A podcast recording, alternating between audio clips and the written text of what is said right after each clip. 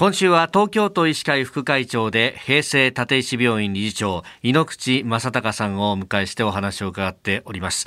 えー、今日はこのコーナーも2022年最後ということになります、まあ、改めて、まあ、感染拡大まだまだ心配な新型コロナについて。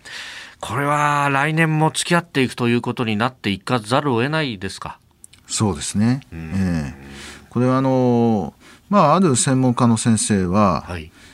うん、来年を迎えるのに嫌な話ですけども数年付き合うんだって言ってますよね。えー、この先数年付き合うそう、うん、5年から10年っていうスパンの言ってる先生もいらっしゃいますね。えー、まあ、これねあの付き合っていくにあたってというところで、まあ、社会全体としてもこう、ね、どう受け止めていくか。まあ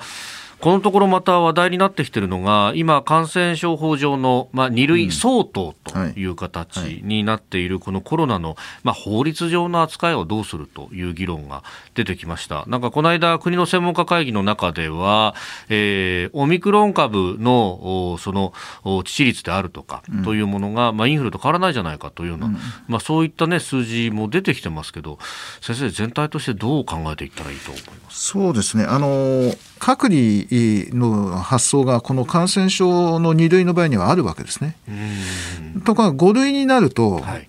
あの症状のない方たちは入院って扱いにならなくなりますね考えた方としてはね。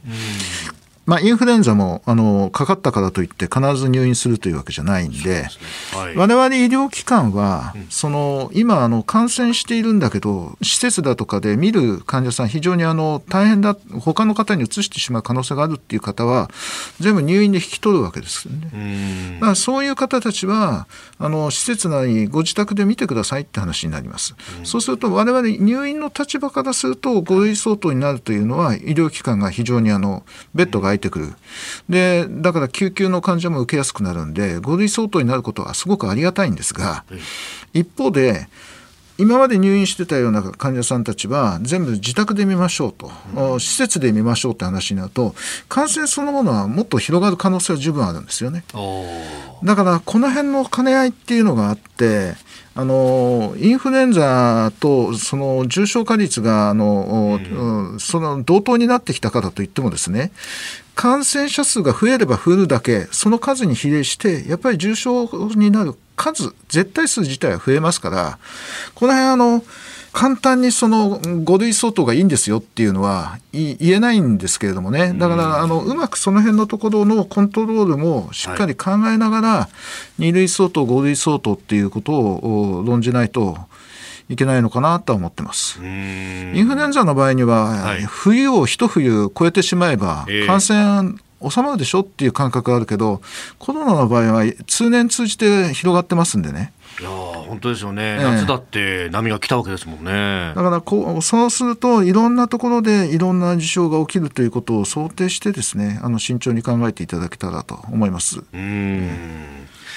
さああ、まもなくこの2022年もね、えー、くれようとしております。えー、1年間、本当、東京都医師会様々な先生にお話を伺ってきました。今日が2022年の最後と、えー、来年に向けてというところも含めまして、山口先生、えー、メッセージなどありましたらお願いいたします。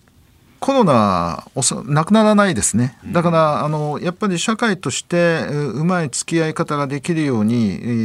ー、あの新しいルールをしっかり作っていければいいなと思ってます。はいもう病気はコロナだけでもないし、そうですね。ね、えー、いろんな人を救っていく、その最適化っていうものがこれから必要になってきますかね。はい、そうなると思います。あの循環器疾患が増えてるっていう話も聞きますしね。えー、あのそれから進行がんも増えてるっていうのは聞きますし、感染症もコロナだけではなくてインフルエンザだとか喉だとか RS だとかいろんなものがありますので。はい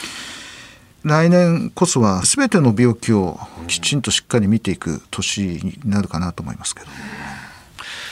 東京都医師会副会長井ノ口正隆さんに伺ってまいりました。先生、えー、1年間どうもありがとうございました。ありがとうございました。どうぞ良いお年をお迎えください。良いお年を